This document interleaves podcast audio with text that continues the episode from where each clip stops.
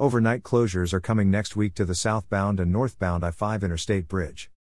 One lane will remain open at all times during the work, part of the biennial inspection process. Overnight closures are coming next week to the southbound and northbound Interstate Bridge. One lane will remain open at all times during the work, part of the biennial inspection process.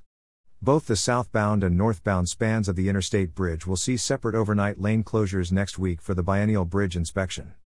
During the closures, one lane will always remain open and the sidewalks on both spans will be open at all times. Here are the details.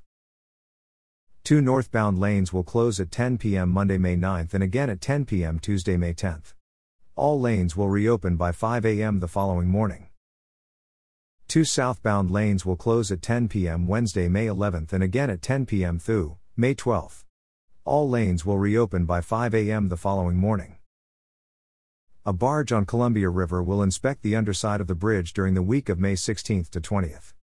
The inspection by the barge will have no impact on bridge traffic. The Interstate Bridge is jointly owned by Oregon and Washington and is operated and maintained by O D O T. The northbound span opened in nineteen seventeen and the southbound span in nineteen fifty-eight.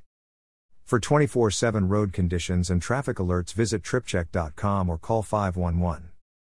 Information provided by Oregon Department of Transportation.